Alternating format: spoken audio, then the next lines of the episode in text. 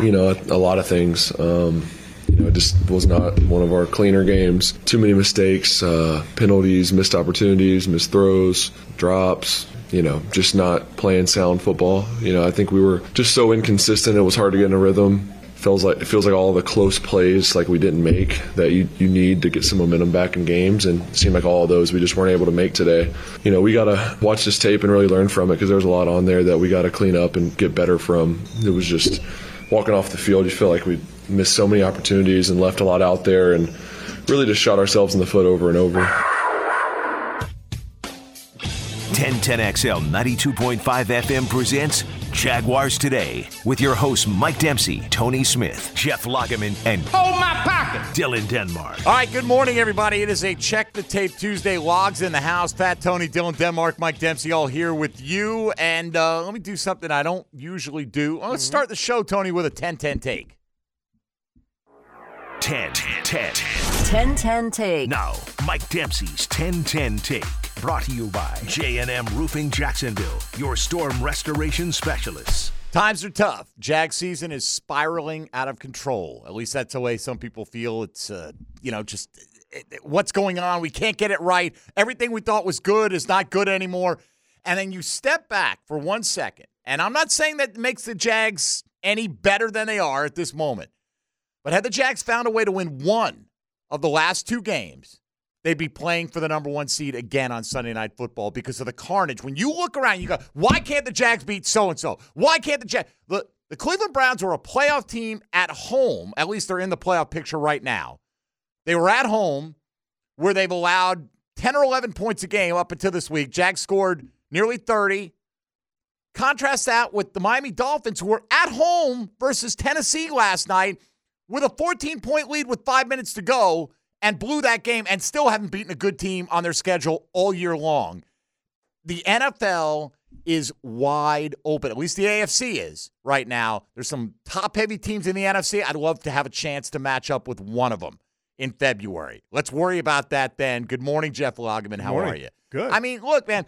I, I, Prosser laid it out this morning. Six out of eight division winners lost this weekend Mm-hmm. around the NFL. Yeah. Does everyone suck? Or I mean, right? I mean, I mean, of- Kansas City's two and four in their last six. are they? Uh, they're two and four, right? And they've lost Yeah. three out of their last four. Yeah. Right? No, no question about it. Miami, every time they played a good team, has gotten beaten down. Now they're getting losing to bad teams. I mean, take Tyreek Hill out for half the game, and their offense can't score.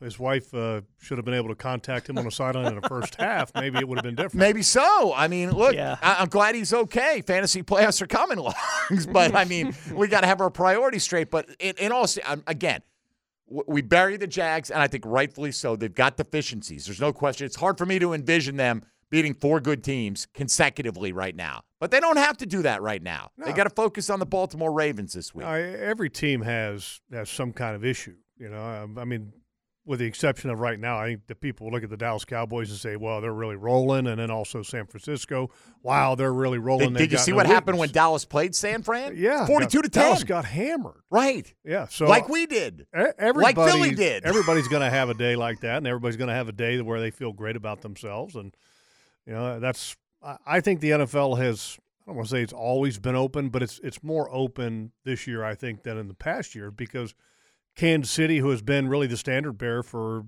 for excellence in the National Football League over the last couple of years, has lost some personnel, key personnel, and they're not what they were. No, no, and I, I mean, again, it just so happens we're playing the one team in the AFC that did take care of business. Uh, you know, and with the Baltimore Ravens uh, playing well, but even they Mm-hmm. You know, even- went even to overtime at overtime, home. Yeah, right even, at even home. watching that game, you sit there and you and you when you watch the game and you watch the film on them, you go, they're not without holes either. No. uh, the Rams ran the ball against them very well.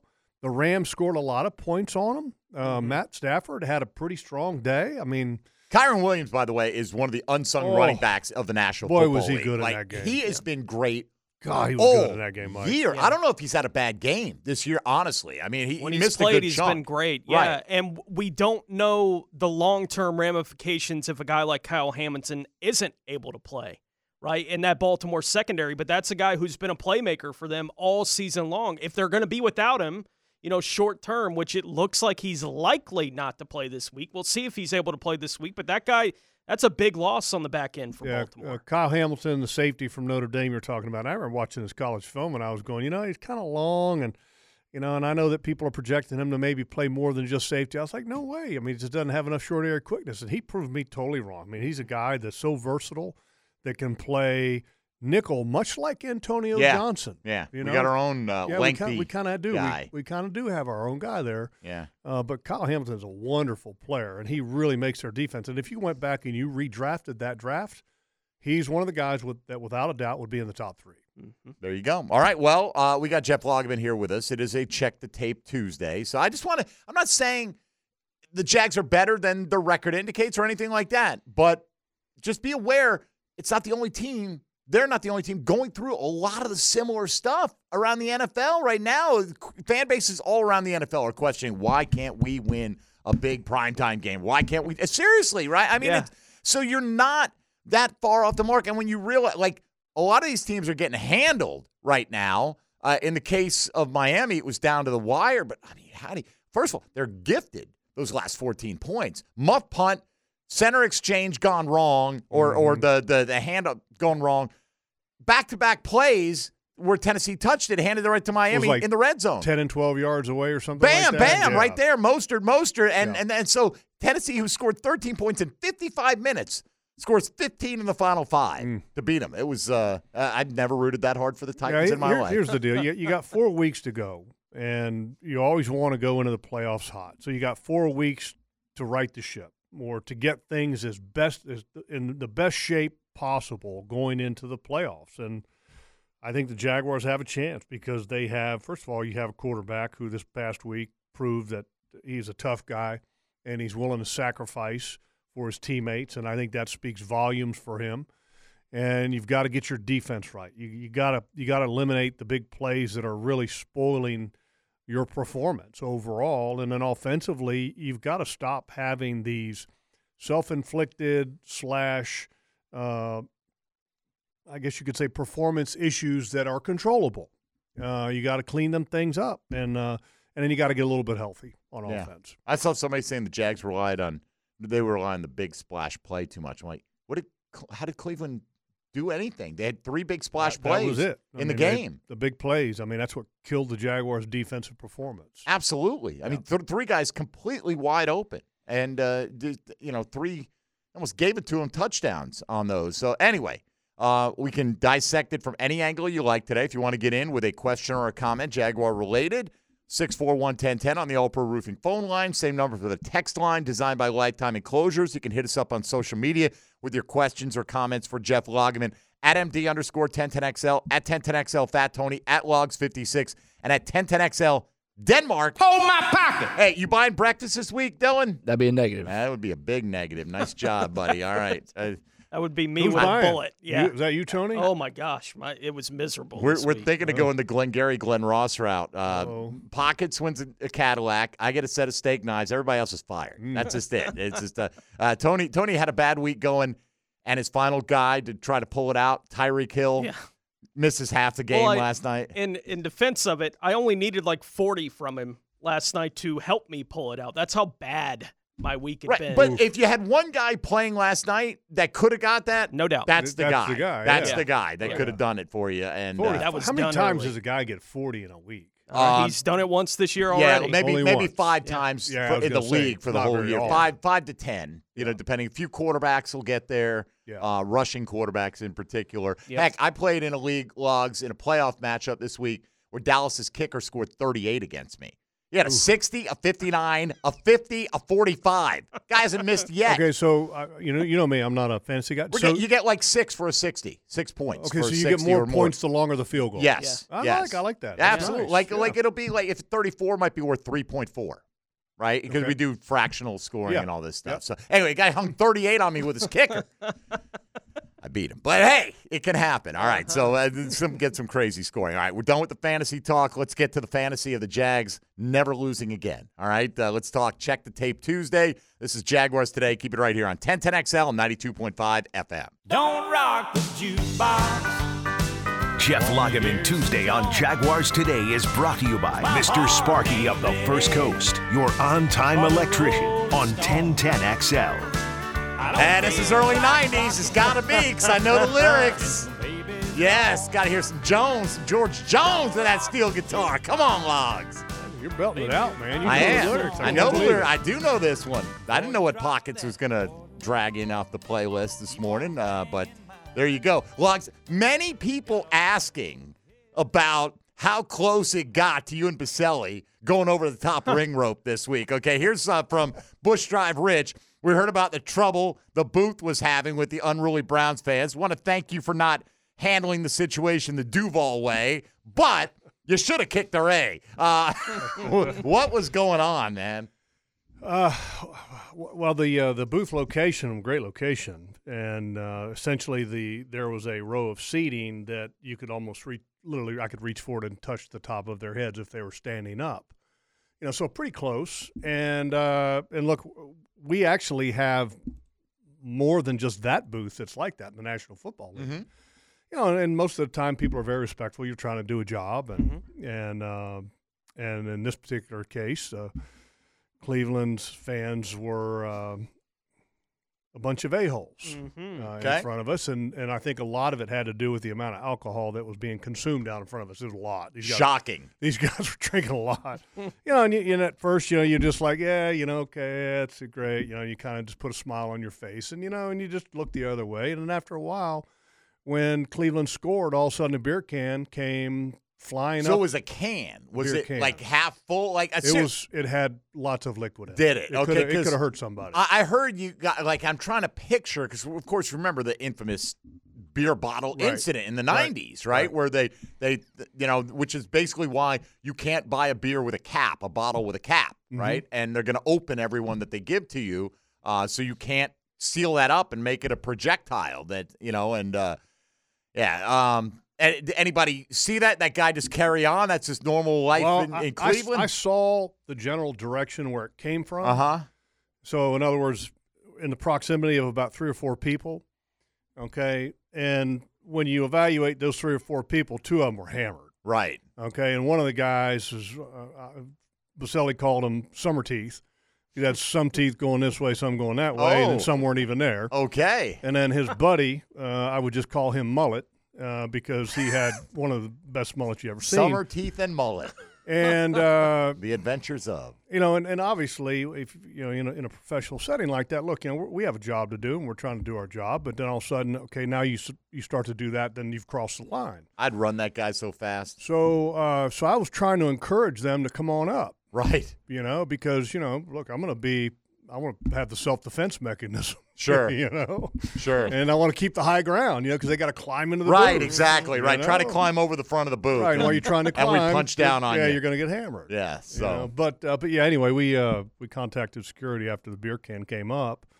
And yeah, that's a step too far, right? It's not you're not Yeah, being a wimp and try like right. you don't throw projectiles at people. no, and you're not funny. And and I was asking him if he needed some gift cards to a dentist, you know, just to encourage him to come up. and, Missed that on the broadcast. you know, That would've been during the nice. Commercial breaks, you Yeah. know, of course, and uh, yeah. Got, we got some great dentist sponsors on this uh, station. We could have we could have helped out. All right. Well, anyway, we wanted to the worst of it though. make sure you're okay. next to our booth, uh, you know, to the left of our booth was the coaching booth for the Cleveland Browns, and so and that you know you can't see into that booth.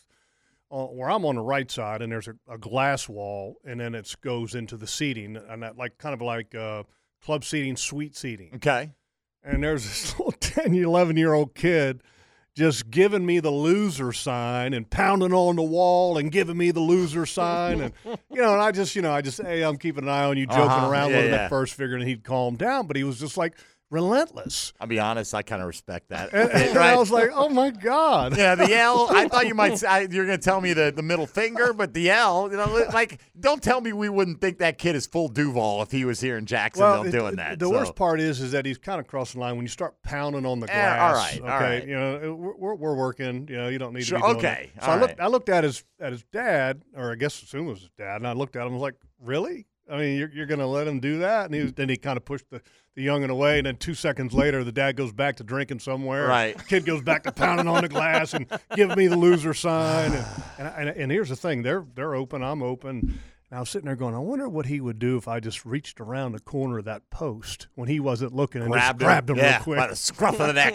uh, I don't know. Who knows? Uh, That but might- it was fun. I mean, with the, you. with the kid, it was fun. But but the the, the Yeah. drunks that were down in front, no. All right. Uh, well, Cleveland, uh, you know, I, I get it. I mean, they got to live there 365. You That's know, what it's- Boselli kept telling them. Right. Exactly. Right. We're going back to Boselli's to like, "Are you guys just not happy because you live in Cleveland?" Could be that. Could be that. All right, let's get to the calls uh, as they're stacking up right now on a check the tape Tuesday. Let's start with Dean on the South Side first up today with Jeff Lageman. Dean, good morning. Yeah, let's get your perspective on the uh, injuries we're seeing, though. You know, with uh, trying to you know make the game a little more friendly as far as uh, hits and go and things like that.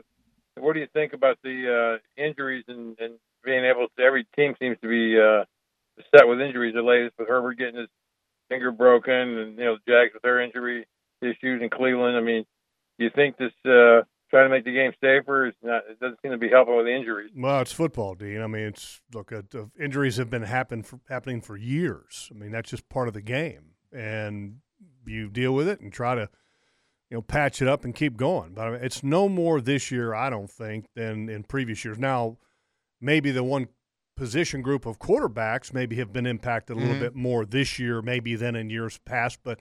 It's almost like it's a, a merry-go-round. You know, every year, maybe one year it might be running backs, another year it might be offensive linemen. You know, this year I think it's just more at the quarterback position maybe than it has been in recent times. You can't take injuries out of this game, but you can No, try to eliminate certain kinds. Like last night, Tyreek Hill got hurt on a horse collar tackle. It was plain as day, eh, you know, and it was the hip drop. It was the Mm-hmm. horse collar hip drop combo.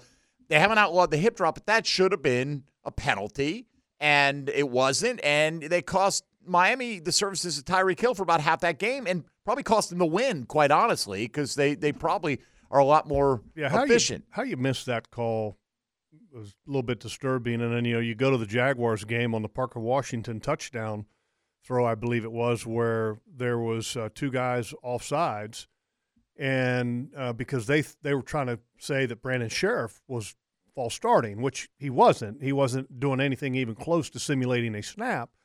He was actually just where he's in a two point, he turns and looks at the quarterback, and then once the, you know Trevor says, "Okay, we're ready to go," he touches Fortner in the hip to snap the ball.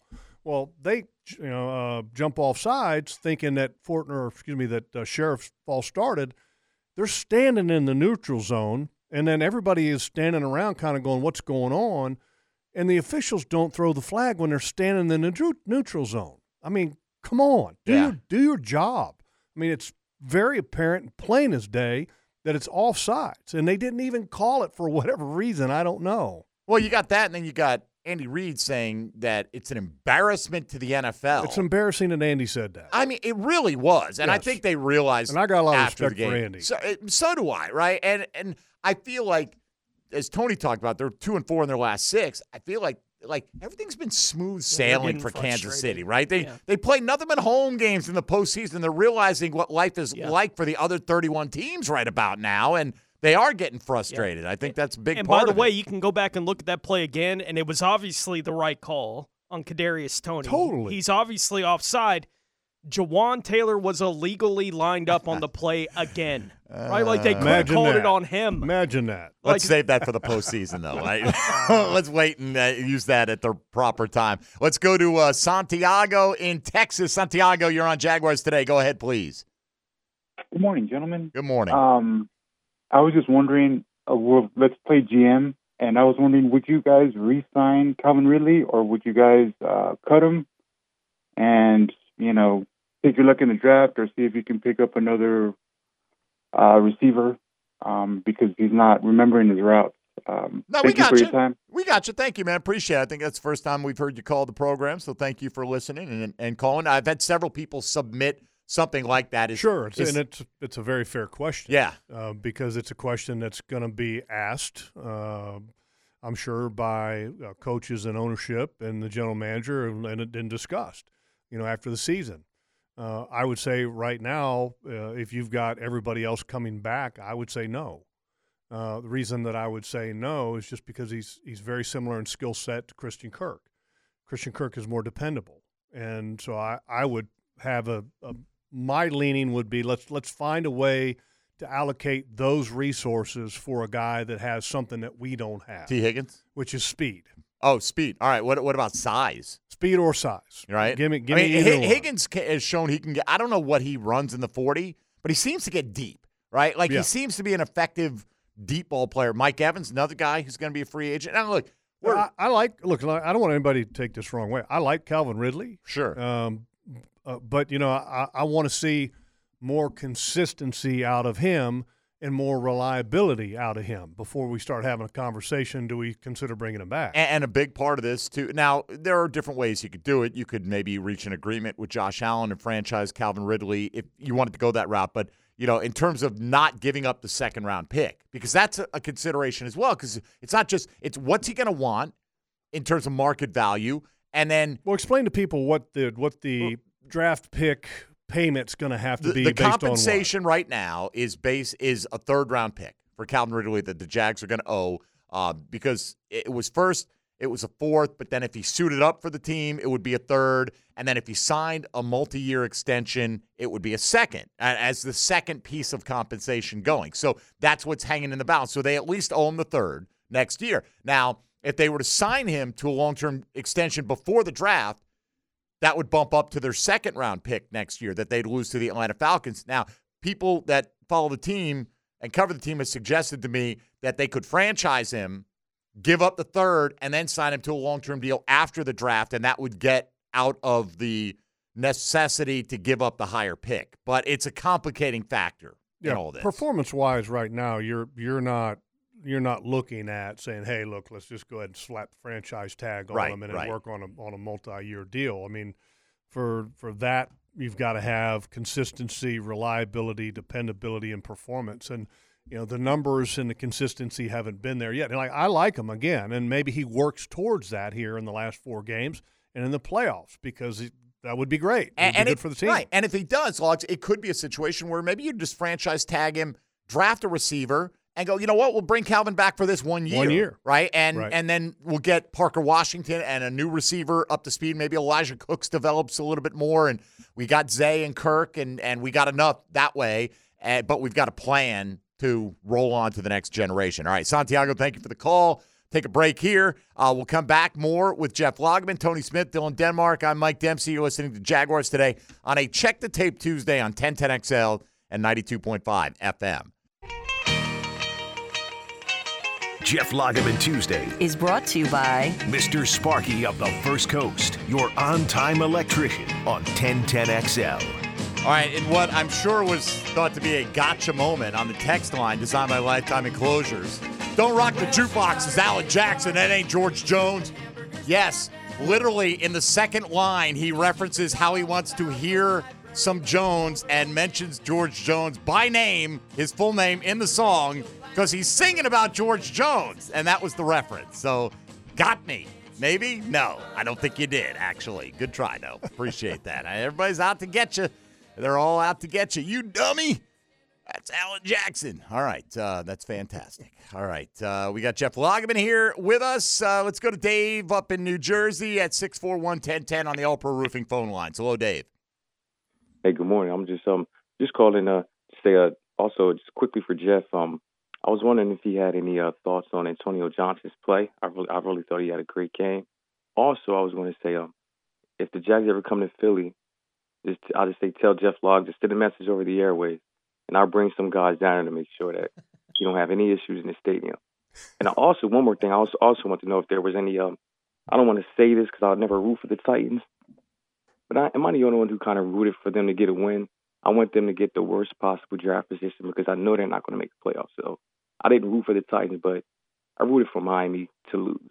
So that was it. Yeah, I Uh, appreciate it. Thank you, Dave, and uh, and I appreciate the offer of making sure that uh, we are very safe wherever we go, Philly's finest. Uh, look, especially Philly. I too was rooting for the Titans last night. I don't mind rooting for the Uh, Titans. yeah. They, they can hurt the Jags. They they, they help the Jags with Uh, that. One of the reasons why that I'm not afraid to root for the Titans in a game like that is because, first of all, uh, I love Mike Vrabel, uh, friends with him, and I, I, got a lot of respect for him.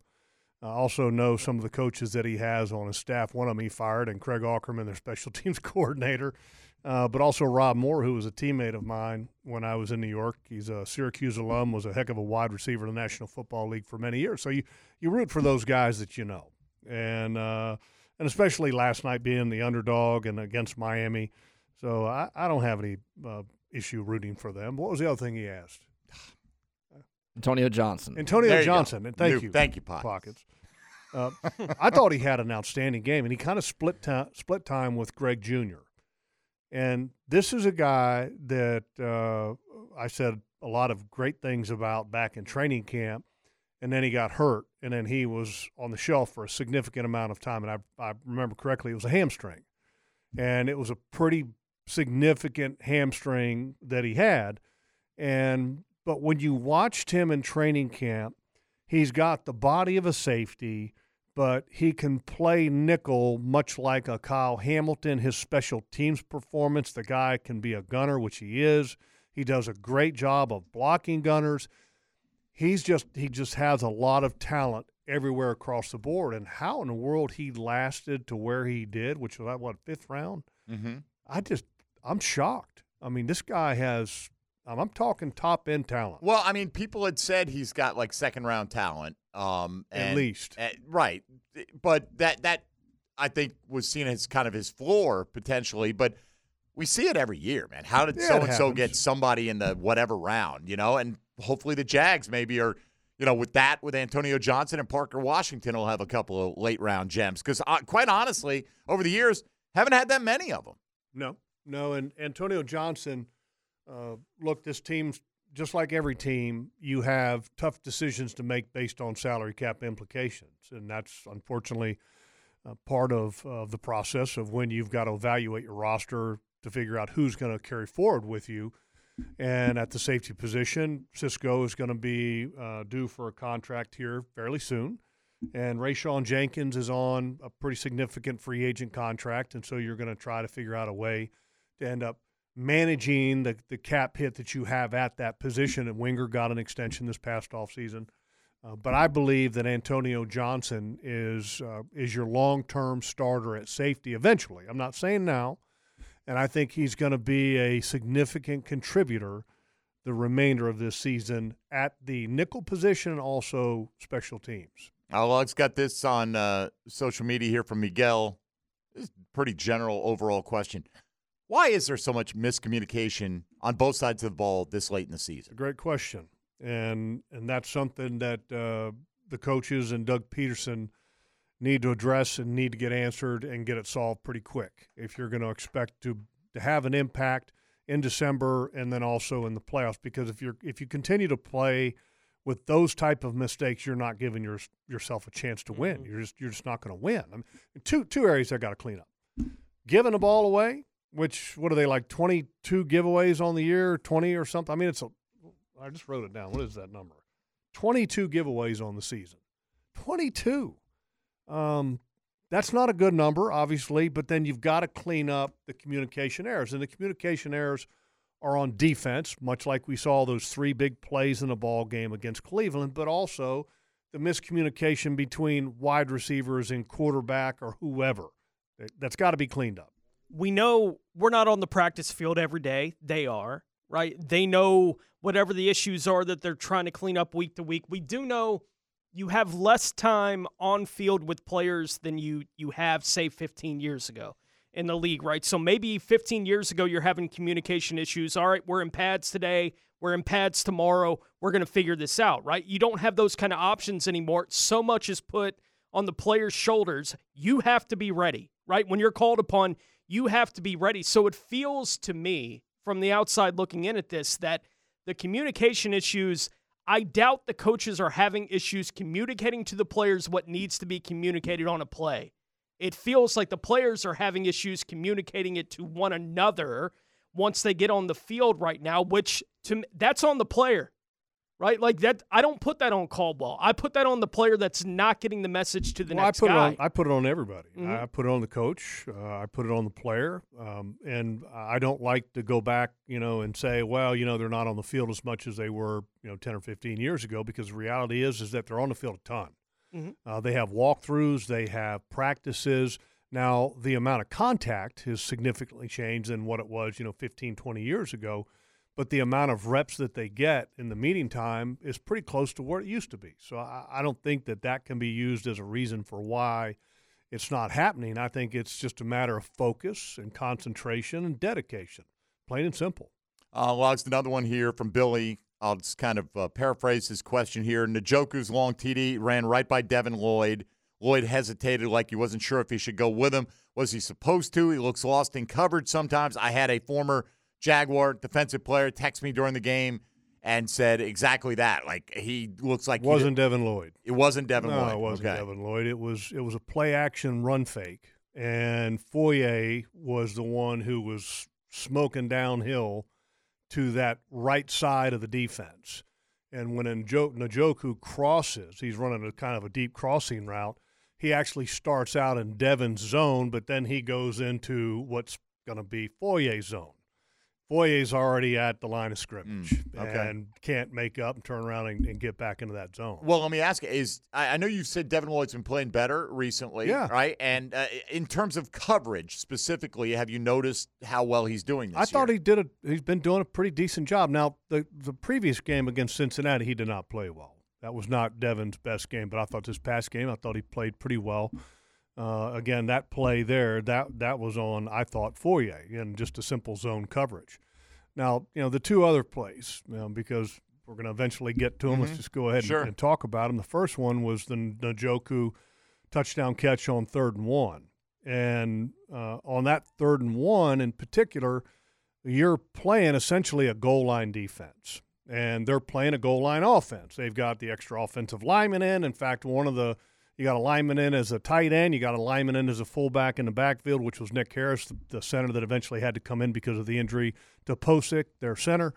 Uh, and so you're playing an all-out stop it kind of goal line defense, and you're playing man and you're bringing two guys off the outside edge. The guy on the right side is Rayshawn Jenkins coming off the outside edge. I can't remember who was coming off the left outside edge. So you need to have somebody covering the tight ends and man. And that responsibility falls on defensive ends. Just the way it works a lot of times in a goal line defense. So you have uh, Smoot on the left side, who's got to make sure that that offensive lineman who's lined up as a tight end gets covered, doesn't get off the line of scrimmage. And then on the right side, you had Travon, who was lined up on the Njoku, and he's got to pound him at the line of scrimmage so he can't get off and release into a pattern. So the best I can tell, that was man coverage, and that one was Travon, and he he kind of got sucked up into the line of scrimmage, thinking that it was run, which Mhm. can happen. But when you're in man coverage like that, and he was sitting in a soft three point stance to make sure that he was going to read the tight end, but he kind of goes into the tackle a little bit. The tackle grabs him, and uh, then when Travon realizes it's a pass and he tries to escape, it's too late at that point. And then the the third one, Bell. wa- to Bell, you had a short motion from one of the wide receivers from the outside coming in, and you have two guys that have to communicate right there, and that's Darious Williams and Rayshawn Jenkins because it's man coverage, and so you got to communicate because when the guy on the outside motions in, is it going to change or not change your responsibility on who you're covering? So there was a communication issue there because both guys ended up chasing the shallow crosser, and then Bell slips in behind. Mm-hmm. And when Darious sees that, oh no, I went to the same guy that Rayshawn did, Darious tries to turn, and when he did, that's when he slips. Right. And in our broadcast, we said he slipped in the coverage. Well, in fact, he slipped after already making. Right. Bell was already Maybe that was his mistake. probably, maybe that yeah. was Rayshawn's. But clearly, one of those two guys has to cover Bell. Uh, right. So again, Communication. communication errors, right, which led to another Yeah, big so play. You, so you have, you know, the first one on the deep one in a Njoku, that's just an awareness thing. You know, you, you got to say, hey, look, when, when you're covering a guy in man, especially when his name is Njoku, you're not playing the run. Okay. On the second one, it happens. Play action. and uh, you got a linebacker that gets sucked You get kind of caught in between, right? and you're you're in no man's because land. you go chasing him and they run it right at your spot, you know, and then people are going, "Hey, wh- wh- what are you doing?" Fourier should have not have been as fast as he was on that on the first was one, on, on yeah. the on the on the second touchdown on the Joker. Oh, the was- second one, Yeah, he was way too fast, way too fast. Devin Lloyd never even bid on it. De- Devin was standing right there pointing. So do you think is that and maybe that's what people saw, like his reaction to "uh oh," but it wasn't his "uh oh." He was trying to like like say Fourier, you know, there he is, he's yours, kind Passing of thing. him off. Quite, Yeah. quite frankly, that's why Check the Tape Tuesday is valuable, right? We we can all see it, and uh, we're not all breaking down the all twenty two version of it uh, to see whose responsibility. So uh, you know, rather than uh, just cast aspersions, uh, nice to get that cleared up. So all right, there you go. Appreciate the questions though, and uh, keep them coming for Jeff Lageman and all the many manners that we take those in halfway home on a Check the Tape Tuesday. This is Jaguars today on 1010XL 92.5 FM. The Tape Tuesday with Jeff Lageman is brought to you by Mr. Sparky of the First Coast, your on time electrician on 1010XL. Yeah, I got nothing for you on this one. Tony? No idea. Who is that? Johnny Paycheck. Ah, you're going old school. Old, old school. Right there. I love the old country stuff. Who was the guy? Wasn't Johnny Paycheck? Ah, story I read in Baseball Digest when I was a kid. Um, see if I can Google him real quick. Um, Johnny Cash. No, it wasn't Johnny. It wasn't a Johnny. This guy played minor league baseball um, in the like the early '60s, maybe it was the late '50s, something along those lines. And I know who it was. And uh, so he gets cut.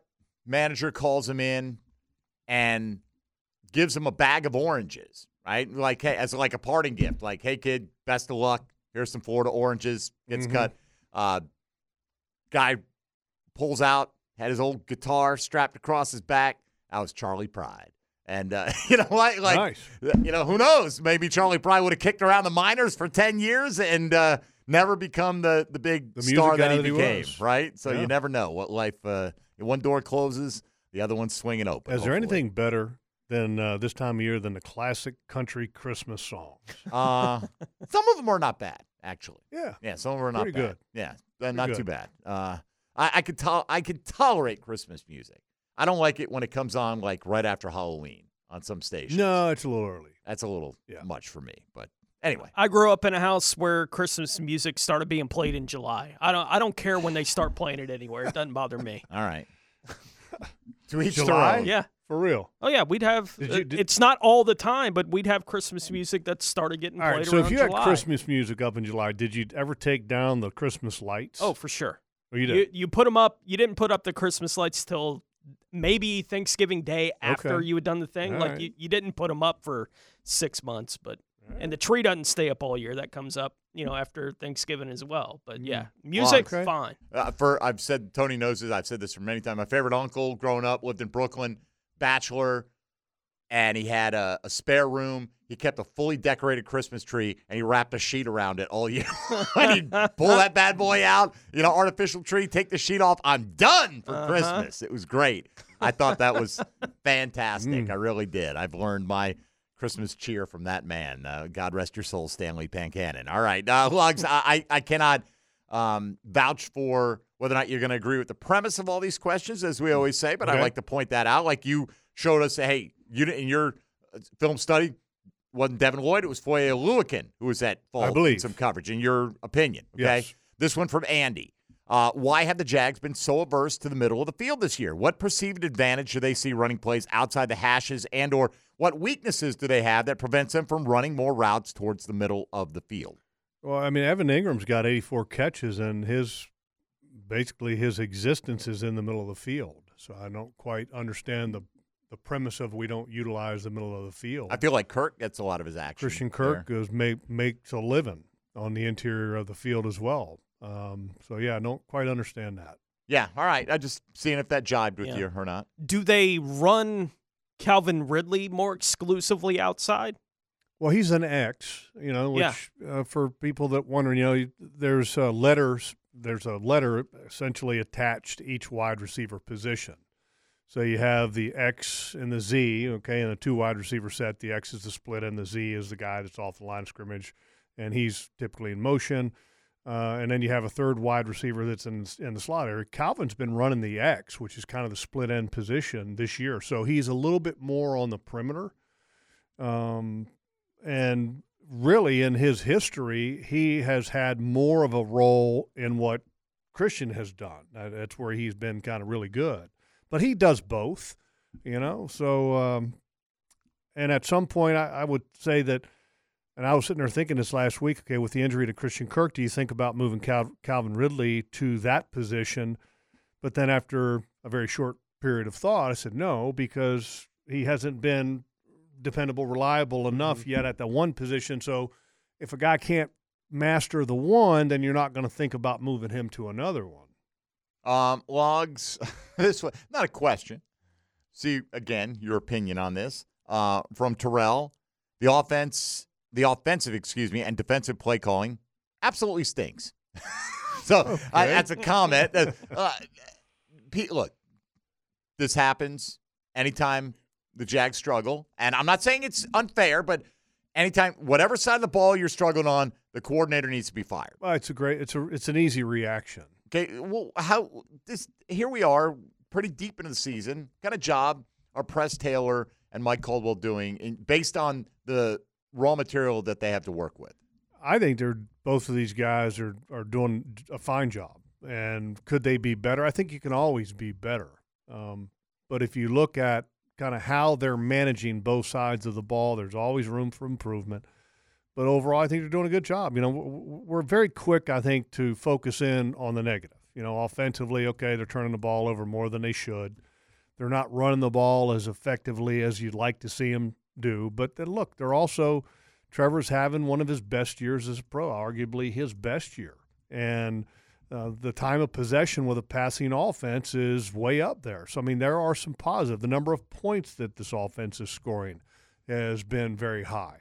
Defensively, number one in the league in takeaways, one of the top teams that stop in the run.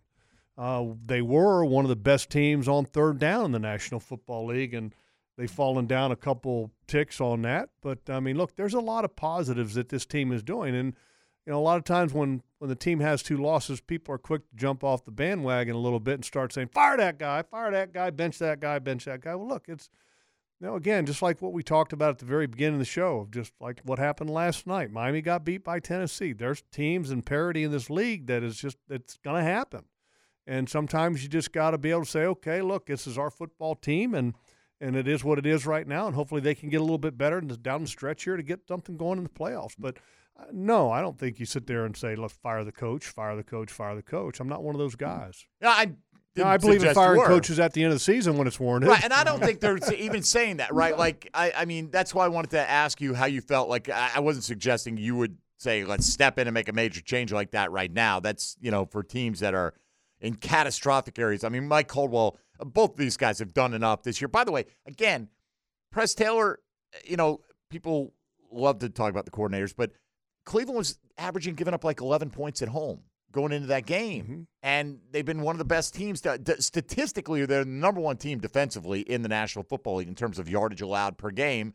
And the Jags put up 27 on the road, you know, without 27 with a fourth team left tackle and, And- without your best wide receiver. right. And no run game. and no, no and run no game. run game to speak of, uh, certainly in the second half. And a quarterback that had a high ankle sprain. By the way, did did Cleveland do something different in the second half? Like ETN was 10 for 42 in the first half. He was 4 for negative 7 in the second half. Yeah, I, I don't think it was so much him as I, I think the offensive line just got beat a couple times. You know, you that, Mhm. early in the second half, you remember that might have been the first or second play of, of the second half, and all of a sudden you had a, a rush gain for like minus five or minus six. You know, you just got blown up up front, and it just didn't get better. I mean, they just they were getting beat up front. You know, and and you know they were able to catch the Cleveland Browns a little bit off guard. I think in the first half with some of that quick snap and where Cleveland wasn't even lined up, and and so that was good, and it was getting. It was getting ETN out on the perimeter, and then all of a sudden Cleveland tightened up, and then shut that down pretty quick. Well, I think listening to Doug Pederson yesterday, uh, there's some cautious optimism. They could have Walker Little and Ezra Cleveland both up this week. It looks like. Well, and uh, I'm look, I just to go to the to that for a second because you know, they moved Ezra to left tackle. I've always been, and, and and look, I'm not saying my thought process is the right way, but there's kind of two ways to think of it. When you have an injury with one position, do you move a guy to cover for that injury? And essentially, what you're doing is weakening two positions somewhat. Or do you just address the injured position? Um, I probably would have just said, hey, leave Ezra Cleveland at guard because he's the best interior player that we've got. And then since you're going to be helping the left tackle out anyway, because it's what the, the one of the best edge players in the game today, and j- and so you're going to help Blake Hance out, right? So I would have put Blake Hance at left tackle and then just helped him out a bunch. You know, I, I will say I wasn't very happy about ETN's chipping help at the left tackle. He's got to be better. You know, I mean, he's got an opportunity to literally put the fear of God in one of the best edge players or any edge player for that matter when you get the opportunity to chip and it's not happening. Mm. You've got to be able to put that fear in that pass rusher that every time he comes off, because trust me, I've been there. Eric Bieniemy put his helmet in my ribs one time, and I can tell you I slowed down the rest of the game because I, I knew if he, You were watching if he for it. flashed, uh, he's here he comes, and you got to be able to have a little bit of that. I think when you have a situation like that, because Myles Garrett's arguably the best player, but he's human. He's human. When you when you whack him, he's going to slow down a little bit. He's going to think about the next time. All right, more with Jeff Lageman on a Check the Tape Tuesday. If you've got questions or comments, send them in on the Pro Roofing phone lines, text line designed by Lifetime Enclosures, social media, YouTube chat, whatever you like, and we'll pass those along and we'll continue the conversation straight ahead on 1010XL and 92.5 FM. Jeff Lageman Tuesday is brought to you by Mr. Sparky of the First Coast, your on time electrician on 1010XL. Sounds vaguely familiar. Pretty paper, Oh, that's Willie. pretty Correct. ribbons of blue. Wrap your presents Yep. It's a to your Christmas song. darling. Willie singing a little Christmas tune. Yes, it is. Yeah, I don't know. I must have tricked myself because I don't know if I've ever heard Pretty this. Oh, this is on the playlist at home. Oh, it's a great song. Since July. Every now and then You're telling since me. July. All right, uh, you want some good news on the Jags logs? What does PFF have to say about Ross Matiscik? It's kind of interesting. He is the number number one rated special teams player in the National Football League.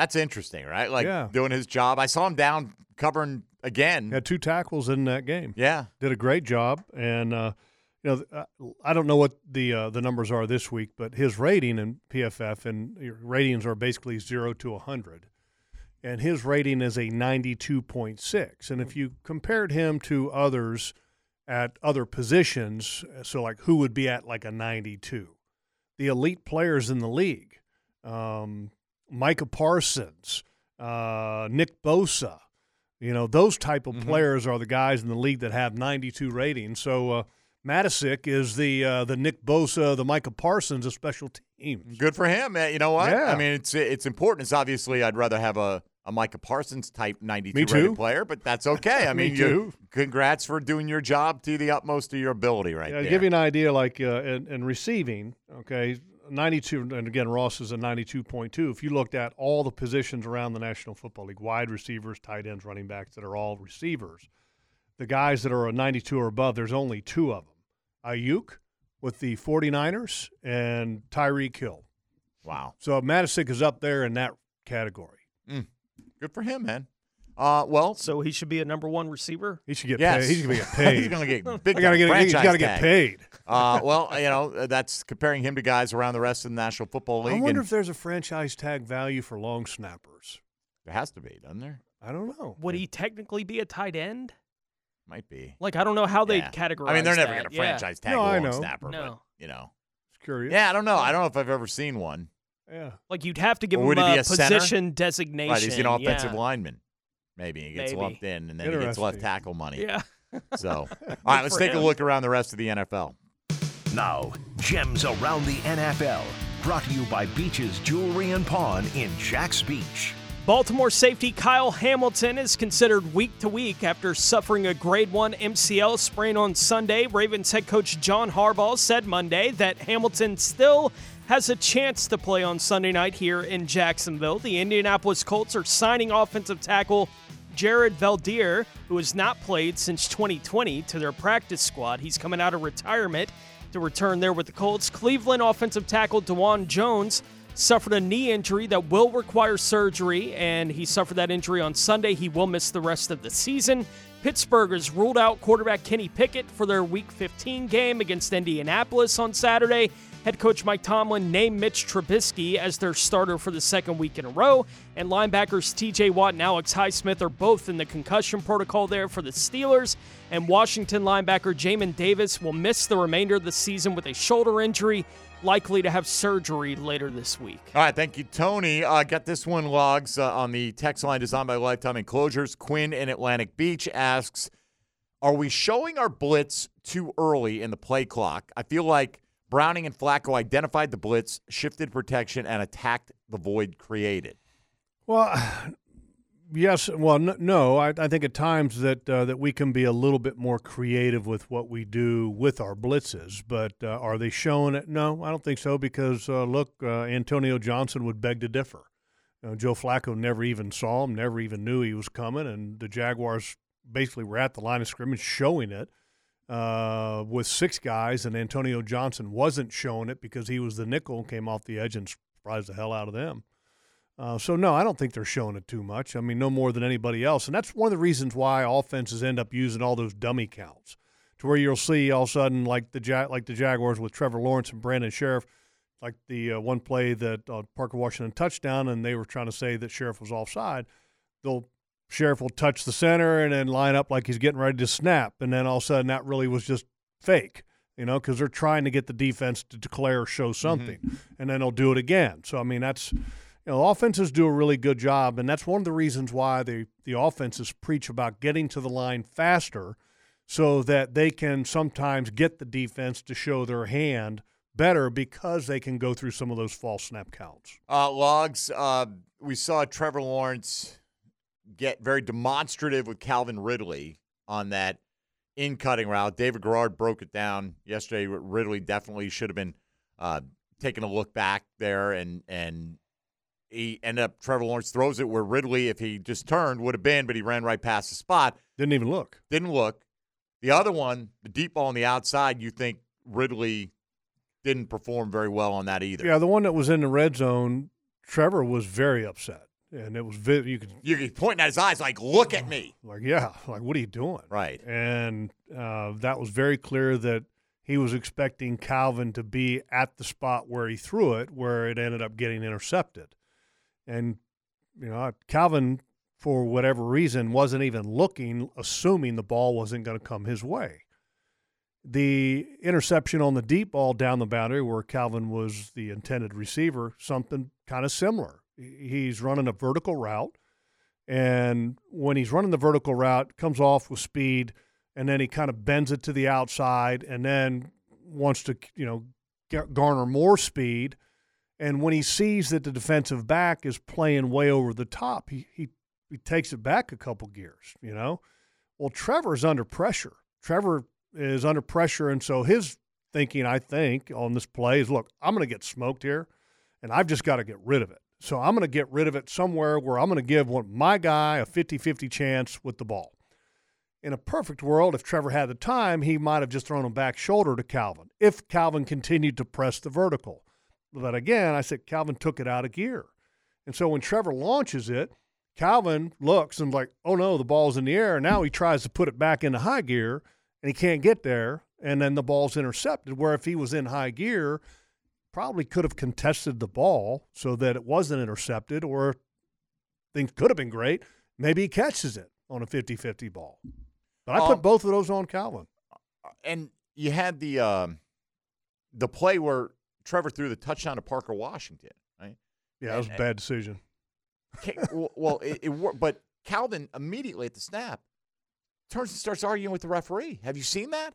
Yeah. Like, I mean, You got to run. You got to play the, the down. You can't. You can't worry about anything that's going on. Right. I mean, he literally took himself out of the play immediately. Right. Like he just it's a he- free down. If if they are offsides, okay, Play it the- out and maybe- let the officials call it because it's a free down. So you got to go, man. So when you say he made the wrong decision, what should he have done? No, I mean Calvin made the wrong decision. Oh, Calvin made the yeah, wrong decision. and you got to go. I mean, Yes. it's, you know, it's, hello. I mean, Right. free down. I let's thought you were go. saying Trevor had somebody mo- would No, have been no, a no, much no. easier, lower degree of difficulty no. play. Parker like. Washington, I, I thought, by the way, besides the fumble, which as a as a receiver, you know, if you go back to the Indianapolis Colts when they had arguably one of the best receivers in the league at the time was Marvin Marvin Harrison.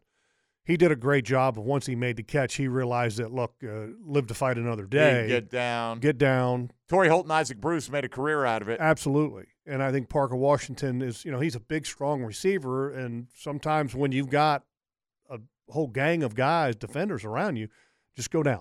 And he tried to fight for a few extra yards, which I respect, and uh, he ended up losing the ball. So, two things there either learn to get down, or number two, protect the ball if you're going to fight for those extra yardage with two hands on the ball. But I thought Parker Washington played a better game besides that fumble than he did the previous week, which is, uh, I- like him. I think he's a good player. All right, uh, more with Jeff Lageman. One more segment to go. Check the tape Tuesday. Still time for you to get in with a pointed question or comment about your Jacksonville Jaguars, and we'll throw those along to Jeff and uh, wrap things up here before we hit the top of the hour. XL Primetime coming up at noon with Tony Smith, Jeff Lageman, and Dylan Denmark. I'm Mike Dempsey. Keep it right here on Jaguars Today on 1010XL 92.5 FM. I was toting my pack along the dusty Jeff Lageman, Tuesday, is brought to you by Mr. Sparky of the First Coast, your on-time electrician on 1010XL. With me, you can ride. Even I recognize Johnny Katz. The man in black right here. The cab, and then I settle down inside. All right, uh, Jeff Lageman here. Check the tape Tuesday. So and and said, "Listen, I've traveled What is that every song? road Gonna let it go. here land. I've been everywhere, man. everywhere, man. Ah. I've been everywhere, You knew it. You just kind of, it's one of those, I know what's coming, but I don't know what's coming. Been a while. Yeah. All right, uh, Logs, let me ask you. This is just a question. Mike in Jacksonville asks, meaning me. I, Um, got a, I got a story for music to tell you in a minute. By well, the way. tell us that first. It'll be more interesting than So, uh, anything I so, so I just because it's a totally cool story. I, I I go to the Jets. Okay, I'm a 21 year old fresh out of college guy, Okay. and uh, you know every team has a video department. Okay, and the video department back in those days much much smaller than what it is today because with analytics and the way they break film down and everything. So it was a two man department with the New York Jets, and there was two guys. Uh, one guy's name was uh, Jim Pons, the other one was John Seiter. And as I got uh, to know these guys, uh, pretty cool. Jim Pons and John Seiter were both with the Turtles, and Jim Pons actually lives down here now. And Jim was one of the original members of the Turtles when they had that song "So Happy Together." Mm-hmm. Also played with Frank Zappa and the Mothers, and then uh, John Sider played with them also after that hit song, but then was with Spanky and the and the and the and the gang and, and other. We had some incredible music sessions after work at the bar with Jim. Jim was uh, had quit drinking at the time and you know cleaned up his act, but John still would have a few drinks, and we'd go to a bar, and all of a sudden he'd get behind a piano and start just jamming. And so it's cool. Just a random Yeah. story, but I mean, two guys from the Turtles. I mean, one of the greatest songs in our rock history that these guys were a part of, and they were our film guys with the Jets. Maybe we need a small uh, band in here on Tuesdays. Jim actually plays uh, with a bluegrass band here in our area now. Pockets, make it happen. All right. I'll call uh, my boy T Mac. I'm sure you will. Uh, all right, Logs, let me ask you um, late in this game, uh, two very curious decisions to say the least. Uh, I want to say 4.14 left. Trevor Lawrence runs for a seven yard gain. It's fourth and three. Tick, tick, tick, tick, tick, tick, tick, tick, tick, tick, tick, tick. Timeout with 3.34 remaining. Yeah. So, first off, you let the clock run down to 3.34. Yep. Decided to call a timeout. Yeah, not not what you wanted. You're already in your field goal range for Dustin Hopkins, who hasn't missed from beyond 50 this year. What did you make of the decision to go for it? Well, I was okay with it going for it for fourth and three. Now, if it were like fourth and seven, fourth and eight, I would have been a little bit hesitant because my fear there is that we're not going to get the ball back. Even though we have two timeouts at that point, we used one right there. It would have been nice in a perfect world that if you were going to go ahead and punt it, that you wouldn't have wasted that amount of time. You would have kept the three timeouts in your pocket, just punted it Yeah. away and played defense. So totally get it. Um, I'm just one of those guys that look. Uh, we we've had that moment before this year when you expected the defense to get a stop, and I can't remember the game, and we didn't get it. But they had on like three of the previous four Cleveland possessions. They they, they did a great job. Right, stop and stopped them and doing a great job. So I totally understand both sides of the fence, but I, I'm not going to criticize that one just because I can see why you would make that decision. Because fourth and three with Trevor Lawrence and Evan Engram, I wish Evan was the primary on that, not so much Zay, and Zay ended up getting doubled with the safety buzzing down. Evan was running a route that was just a little bit longer developing. I would have liked to have seen him be the primary. Yeah, I mean, if at the 50, sure. I just I didn't because if you don't Yeah, make it, right in field goal range because they gained one yard They and they it like the like half a yard, Yep. kick the field goal, and it's like Yeah, at it's- that point it's impossible. I'm not going to argue like Yeah. you know seriously uh, uh, saying hey he made the right call. All right, so I mean it's debatable. I hated that one, It's right? debatable and and and I could understand it. So Jags do score, cut it to 4 Mm-hmm. and I, I get the idea. Like last night, Tennessee cuts it to eight. You go for two because you know you're going to need a touchdown either way, Yes. right? If you get the ball back, and they did, they made the two, so now the extra points to win the game. So Mm-hmm. I, I get it in that kind of circumstance. But here the Jags are down four, and they go for two. I They didn't can, like that. If we right, if we get it back, we're going to kick the field goal. You're, you're still going to need to score, and you're going to have a lot of time. Like if they got the onside kick, there was actually like a minute and a half left, and you could go down and still get the touchdown Exactly. and win the game, even if you're down three. I, Exactly. I just, I, it made no sense to me. Yeah, this one and and I'm not I'm not a big fan of that call. Uh, but again, I could I could understand the mindset of hey, you know, if we get the onside kick, we get down, we kick a field goal, we win the game. Okay, th- I understand that. But the part that I don't like about that is that okay, if you miss the extra point, okay, conversion, the two point conversion, it takes a little bit of energy out of your sails. Mm-hmm. Okay. And if you just kick the extra point, you're trying the onside kick. If you end up being successful, which is very rare in the National Football Almost League impossible now, anymore. yes. I wish they would come up with another way to They know that. what the way is, logs. Make it a fourth and whatever. That you know, they say fourth and thirteen is the one that would match up percentage wise with uh, the, like the old onside kick success rate. Right. Make it whatever, fourth and fifteen at your own twenty.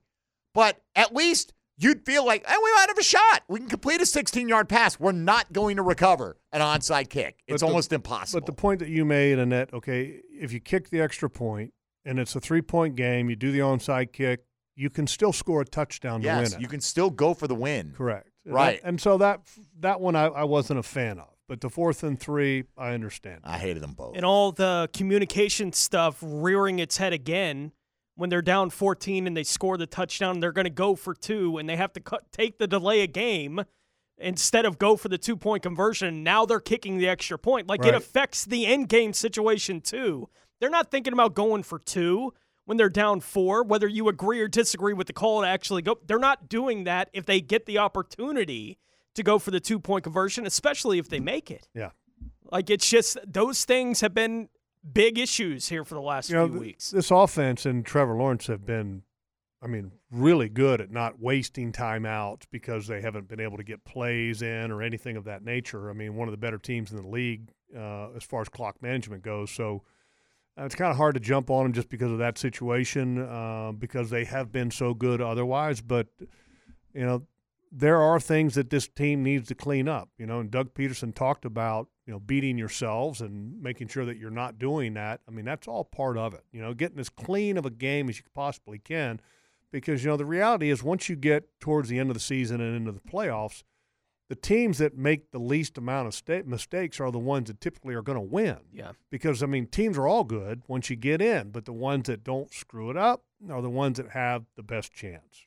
So at one point, the Jags were playing this week without both safeties, top corner, nickel corner, right? I mean, just a, a wasteland. People are looking at Lamar coming in, playing well, getting ready to set a career high in passing yards. He's got the running ability, so he's going to be a big problem to deal with. Mm-hmm. Give me something that Baltimore says this is going to be a big problem to deal with. Like what what do you look at if you're the Jags offensively, defensively, whatever, special teams wise that you think there, there's a clear edge or maybe leaning in that direction? Well, the biggest thing that Baltimore is is physical. I mean, they're physical on both sides of the line of scrimmage. Their offensive line is physical. Their defensive line is physical. Their front seven defensively is physical. Uh, it's going to be a big challenge. Uh, you know, when you add in a quarterback like Lamar Jackson, who has taken his game to another level as a passer under Todd Monken. Wow, I mean, it's this is not an easy task. He's got some wide receivers finally. He does You know, with- playing well now. Yeah, and, and Bateman's a good player, and Zay then you've got Flowers the is- rookie. yeah. It's exciting. Uh, you've got a couple running backs that are all running well, and yes, they lost Andrews, who was one of the top three, four tight ends in the National Football League. But Isaiah Likely just had a monster game. He is a super athletic freak. Like he is, he's an athletic freak like Chig Okonkwo is, but I think he's a much more developed receiver at this stage of his uh, career. You know, had a big game. Uh, and their their offensive line is really good. I mean, with Stanley. so Loggs, I'm asking for an area where the Jags have an edge here. You're not, you're not, you're not telling me that. I, I'm hearing, I'm challenging hearing, game, Mike. Okay. Challenging game. All right. Um, I, I think it will be as well. But you know what? I, I doubt Miami expected the uh, Titans to beat them, or, many people Well, look. expected that to happen. Look, the Rams took them. I mean, put them on the ropes. Right. I mean, the Rams had them down. Now, I mean, they were going to win the ball game, and it's like, okay, close that book. And then the Ravens were able to fight back. But I mean, I, I here's the one thing: I didn't expect the Rams to run the ball as successful as they did against the Ravens. So look, they just showed that it's possible, and they showed that with a talented passer and a couple good performances by the wide receivers, because Nacua and uh, Kupp. Kupp, I mean, had outstanding games in production for the Rams, and the Rams nearly had them. And Rams are looked upon as you know a team that's not very good, and and they they gave Baltimore all they could handle. Well, they had the ball needing only a field goal in overtime. They stopped them on the initial drive, and they just couldn't do anything with their own. And then the, the punt return uh, cinched it. All right, uh, we'll wrap up with Jeff Lageman here momentarily. Let's say hello to XL Primetime. Now, the two minute drill brought to you by Tire Outlet. Keeping the sports world spinning with wholesale prices and premium service. Tire Outlet, Jacksonville's largest locally owned automotive repair shop. Uh, Mia O'Brien is here with us. Hello, Mia. Hello, how are we doing? We're fine. You know, we don't have to go line up and play the Ravens on Sunday night, so we'll be okay. Um, what do you guys have coming up on the program today? Oh, well, I will tell you this. We have Coach Campo coming in at 2, and he did text me last night, boys. If you ever question how tough it is to win in this league, tonight is the example with these two games. You can't count on any win in the NFL. So, sure. maybe that gives you some hope and solace for Sunday? Maybe? I, I'm sorry, I cannot get past the New York Giants hat that you're wearing right now. Uh, this is supporting my Italian American heritage. I found it in the back of the closet this morning as I was getting What the is elf. the logo on the side? oh, it's the Giants. New York what does that have to do with your heritage? Tommy DeVito. It's a, it's a Tommy. DeVito. He's one of us. Went to Don Bosco Prep, North Oh. Jersey's own. I'm from New Jersey. I know it's a common misconception. I'm from Iowa. I only worked there. Um, Three in a row for Tommy. yeah, I, listen, it's a great story. If nothing else, they will make a movie about his life one day um, to bring it, you know, a little closer to home. I get that same like when Stetson led Georgia the way that he did, under you know, from a walk-on to leading them to back-to-back national championships. I'm not saying the Giants are going to the playoffs. I don't think they are, but it is a fun story, a, a Linsanity, if you may. We had our own with Minshew Mania once upon a time here, so yeah, I'm happy that at least you know they have something to cling to, and you can't deny Jeff. That touchdown he threw last night, I mean, that was on a freaking He had, a, he had a good performance. He's, uh, his mobility was impressive. Yeah. And I don't think they were expecting it. And a lot of Giants writers were commenting it was the same exact thing they did against the Packers in London last year. His mom is making his bed as we speak. Making some, frying, frying up some chicken cutlets, Or too. somebody was making my bed. It'll be in the same state when I get home as it was when I got up this morning, but that's how I like it. All right, uh, Mia, have a good show. Thank you. All right, XL Prime Time for the next three hours. Logs, where are we going to catch you for the next uh, few days? Uh, same as usual. Thursday we have happy hour and then a Doug Pederson show, and then that night we have Jaguars All Access outdoor show Saturday morning, and then Sunday night football, which will be nice because we all can sleep in a little bit on Sunday, watch some football before we head down to the stadium for Sunday night football. Mm-hmm. You don't like the night games. Give me one o'clock kick. Yeah. Give me And then nine sleep thirty light kick on Monday. every week. Yeah. I'll yeah, get- no, I get it. I get it. But I, I will say, as a player, Monday nights are more special than Sunday nights, Mm-hmm. just because everybody's watching. You know, eh, on Sunday nights, a lot of teams are, you know, are returning from wherever they were Yeah, playing at, or They're half dead. or you know, By the time they get home, yeah. kind of kind of like okay, but uh, but yeah, Monday nights are a little bit more special, but still Sunday nights bring something special to the table because you know you grew up playing under the lights Friday night, you know, high school football, which makes the game special, and it kind of takes you back to some of those moments. All right. Well, logs. Uh, let's hope we, uh, you know, it'll be an upset because the Ravens are favored, but let's hope we're talking about the uh, Jags getting back in the winning path next week. Knocking on wood. All right. Uh, there he goes. Jeff Lageman on a check the tape Tuesday. We are done for Tony Smith, Dylan Denmark. I'm Mike Dempsey. Tomorrow, Johnny O will swing by and uh, we'll get you all squared away. For those in the Jaguars today, uh, fantasy leagues, playoff brackets should be set up. Uh, as I conferred with Tony, as we've done over the last several years, last playoff spot goes to the team outside the top five who had the most remaining points. That didn't shake up a whole lot, but uh, just be aware of that, and uh, we'll move on. All right, Wednesday's approaching. That'll do it for us. XL Primetime on the way on 1010XL 92.5 FM.